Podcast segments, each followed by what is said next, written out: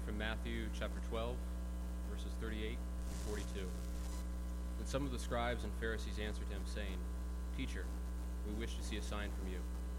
But he answered them, An evil and adulterous generation seeks for a sign, but no sign will be given to it, except the sign of the prophet Jonah. For just as Jonah was three days and three nights in the belly of the great fish, so will the Son of Man be three days and three nights in the heart of the earth. The men of Nineveh will rise up at the judgment with this generation and condemn it.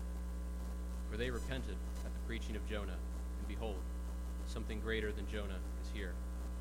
The queen of the south will rise up at the judgment with this generation and condemn it. For she came from the ends of the earth to hear the wisdom of Solomon, and behold, something greater than Solomon is here.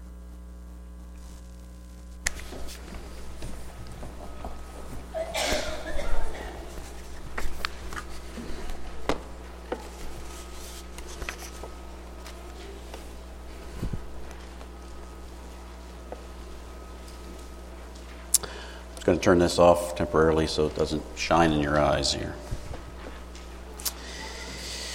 I just want to remind you about this Friday evening, 7, 7 o'clock. We're going to have a worship service. We're going to be singing uh, together and, and having a, a worship, and so I hope that you will please put that on your calendar and join us that evening. We're going to be singing uh, some, a lot of songs, some, and we're going to learn some new songs. Uh, and so we want to, uh, we, we ask you to help us by coming and being part of that uh, this coming Friday, October 25th. I've heard it said that life is about, life is too, my words are too loud right at the moment. Okay. Life is about solving problems. As a minister, I'm occasionally called upon to offer counseling to individuals who are struggling with problems. Uh, they could be personal, they could be family, spiritual, or even marital problems. And when some, someone comes to me for counsel, oftentimes that person is hopeful that I can provide a solution to their problem. And ironically, you know, a counselor is really in no position to tell someone how to solve their problems because, you know, that counselor is not walking in their shoes. And so the goal in counseling is really not to tell someone what they need to do to solve their problem, but to ask questions that prompt them to analyze their own problem, their own situation, and discover for themselves what the best course of action is to solve the problem. I think many people look to God to either solve their problem or provide some kind of a sign or direct communication that tells them what they ought to do. A while back, I spoke to someone who left this congregation. And I asked the person why they left because I, I wanted to know whether it was something that I did or didn't do or something that we did or didn't do that prompted them to leave. And this person told me that it wasn't anything I or the church did or didn't do, but that God had told them to leave. And they believe God will tell them where they should go next. Now, I'm not in a position to refute that, but I admit that I have some questions about that. Paul explained to the Corinthians in 2 Corinthians 5, verse 7 we know that while we are at home in the body, we are away from the Lord, for we walk by faith, not by sight. So I'm going to give this person with whom I spoke the benefit of the doubt that they did not mean a, a direct communication from God. If you're seeking some kind of direct communication from God as to what you should or should not do, then my question is are you really walking by faith? God, you know, we know God works in every Christian's life. But we walk by faith, not by sight. Therefore, you need to be very cautious about interpreting some event or occurrence as a sign from God or asking God to give you some kind of a sign. One of the practices about which Jesus criticized the Pharisees was the fact that they were always asking him for a, for a sign from heaven to confirm his deity. In Mark 8:11 it reads the Pharisees came and began to argue with him seeking from him a sign from heaven to test him. And when you read that you might think well you know that really isn't that unreasonable. I mean in the Old Testament Gideon if you recall, asked for a sign. In fact, Gideon asked for two signs from God, and God gave him both of the signs for which he asked. You know, if you recall, he wanted the fleece to be wet and the ground dry, and the next night the ground to be wet and, and the fleece to be dry. God told the people that when a prophecy of his comes true, that was a sign that God was speaking through the prophet. So, so this asking for a sign by the Pharisees was not really an unheard of request. The problem the religious leaders had was their refusal to believe the signs Jesus had already given them and the ones he was giving to them. He gave sight to the blind, he made the lame walk.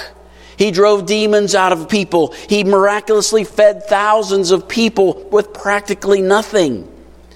But those signs weren't good enough for the Pharisees. In fact, they accused him, actually, of using the power of the devil to perform those signs. To the religious leaders, those signs really didn't count. They wanted some kind of spectacular sign from heaven. Not a rainbow, you know, that, that was, was very common. They wanted some, some fire from heaven to come down or some bread from heaven, similar to the manna in, in the wilderness. That's what they wanted. And notice Jesus' response in Mark 8 12. He sighed deeply in his spirit. Kind of like, you know, come on, you guys.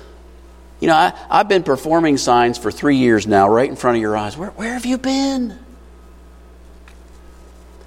I mean, Jesus was disappointed. He was frustrated with these religious leaders because no matter what he did, it wasn't good enough. It wasn't what they wanted. When he would heal someone on the Sabbath, rather than rejoicing that a person was healed and, and looking at the miracle that it was, they would accuse him of working on the Sabbath and breaking the law. So Jesus pointed out their hypocrisy in Matthew 11, verse 18. He says, John came and did not eat or drink like other people, so people say he has a demon. The Son of Man came eating and drinking, and people say, Look at him. He eats too much, he drinks too much, and he's a friend of tax collectors and sinners. So they criticize John for eating, not eating enough, and they criticize Jesus for eating too much. And Jesus then asked a question in Mark 8, verse 12 Why does this generation seek a sign?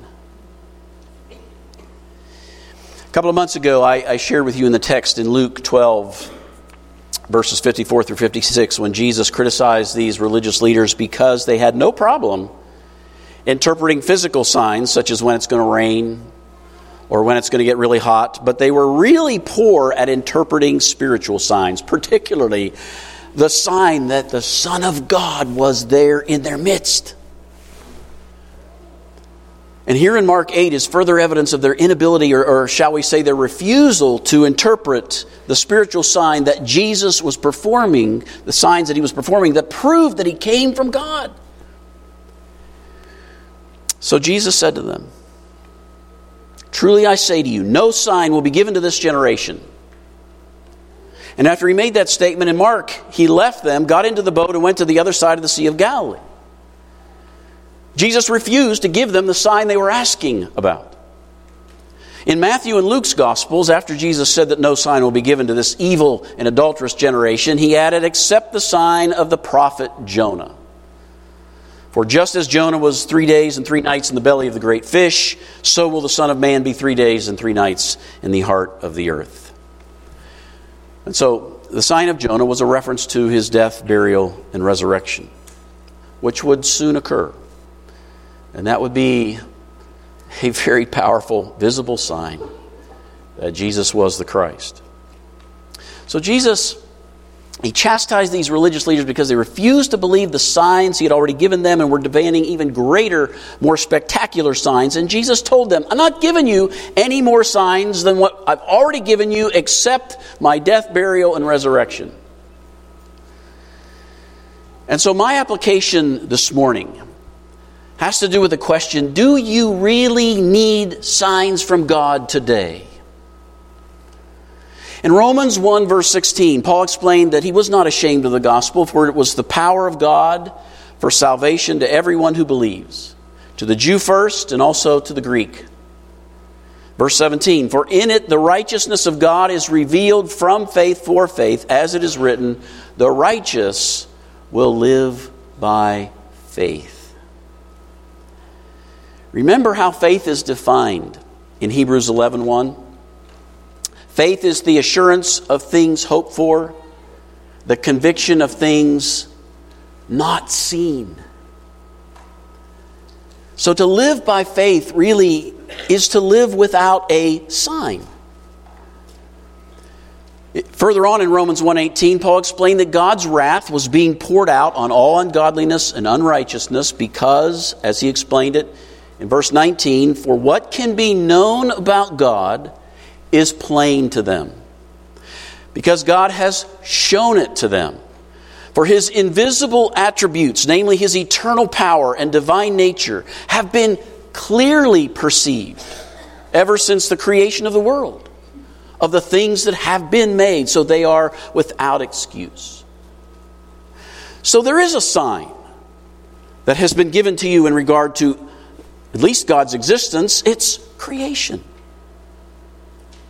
So it's not as though there are no signs at all. You know, God has given you signs of His existence. However, some people want a more specific sign to help them, I don't know, make a decision in regard to something going on, maybe in their personal life. But my question is hasn't God already given you what you need to make those decisions and to work out your problems? Peter wrote that God has already communicated to you everything you need according to Peter in 2 Peter 1 3. His, he says, His divine power has granted to us all things that pertain to life and godliness through our knowledge of Him. For us, the knowledge of Jesus, of course, is found in His Word. And Paul informed Timothy, 2 Timothy 3:16, that all scripture is breathed out by God profitable for teaching, for reproof, for correction, for training in righteousness, so that the man of God may be complete, meaning equipped for every good work. So, so the written word is a sign that not only helps you know, better know Jesus, but thoroughly equips you for every good work. So, however, it doesn't stop there. God has also given you His Spirit. And what does His Spirit do for you? 1 Corinthians 2 11 and 12, Paul said, For who knows a person's thoughts except the Spirit of that person which is in him? So also, no one comprehends the thoughts of God except the Spirit of God. Now, we, we've received not the Spirit of the world, but the Spirit who is from God, that we might understand the things freely given to us by God. So not only do we have the Word, but we also have the Spirit to help us comprehend the Word. In fact, Paul says a few verses later in verse 16 that because of the Holy Spirit, we actually have the mind of Christ. I mean, that's pretty amazing when you, when you think about it. If you have the Spirit of God, you have the tool to think like Jesus. You know, we, we, we just need to be careful not to, as Paul informed the Thessalonians, quench or stifle the mind of Christ that is in us. So apparently, it is possible to do that. It is possible to quench it or stifle it. And my belief is that we, we stifle God's Spirit when we fail to learn it or by ignoring it and not following it.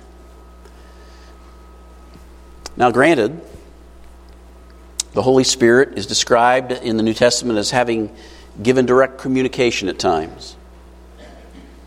You know, for example, in Acts, the Holy Spirit caused Christians to speak in tongues and prophesy.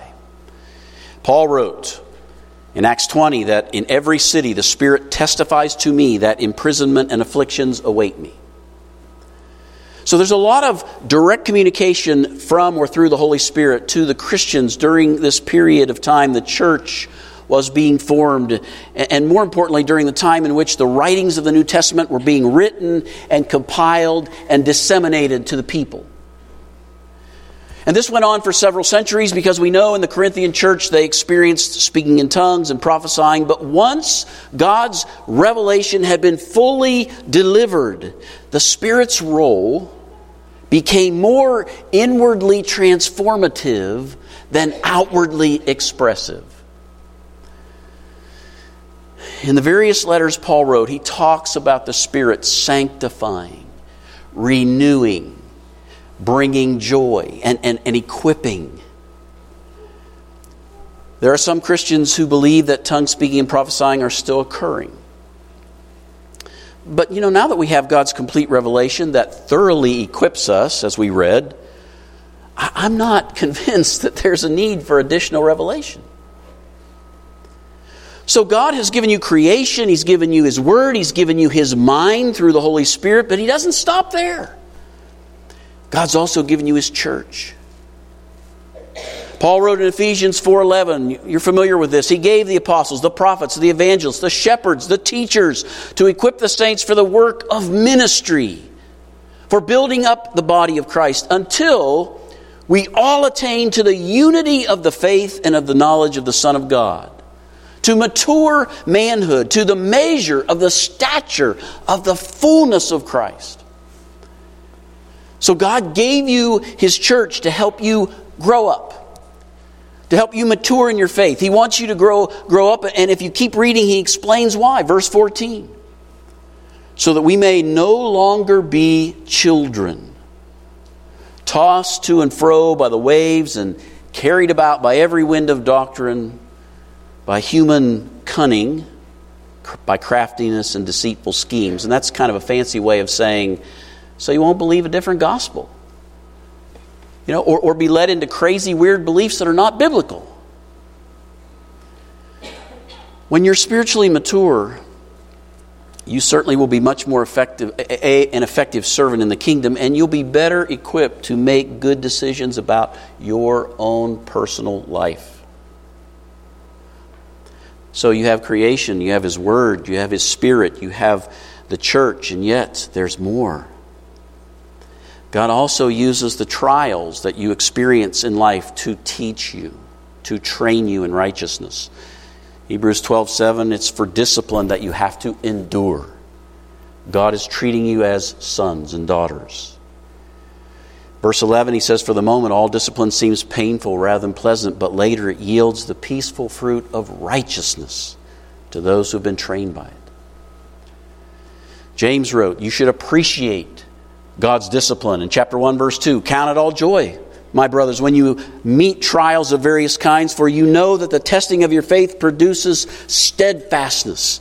And let steadfastness have its full effect, that you may be perfect and complete lacking in nothing.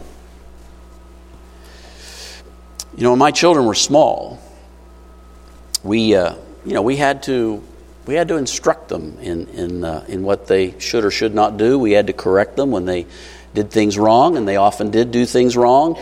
But now that my children are adults, you know, they're in their 30s, they, they don't need our instruction anymore. In fact, you know, they, they'll probably be t- perturbed if we tried to give it to them. Because they know what to do. Just ask them. You see, God has given you all these tools creation, His Word, His Spirit, the church, even trials to help you live a life that glorifies Him and prepares you for eternity. So you don't need a sign from God or, or some kind of a confirmation from God to tell you what to do. He's given you all the tools that you need. God expects you to use those tools to, to grow up in your faith. He expects you to work at it and, and learn from your mistakes so you make better choices in the future. Now, I don't, uh, you know, I don't want to give you the impression, though, that, that God just hands you these tools and walks away and says, you know, you're on your own. I mean, that, that'd be like, you know, teaching your child how to swim by just throwing them in the deep end of the pool and hoping they they learn. But you know what? God is willing to go even further. He's willing to grant you the wisdom that you need to make your own decisions. James 1 5, if any of you lacks wisdom, ask God, who gives generously to all without reproach, it'll be given to him.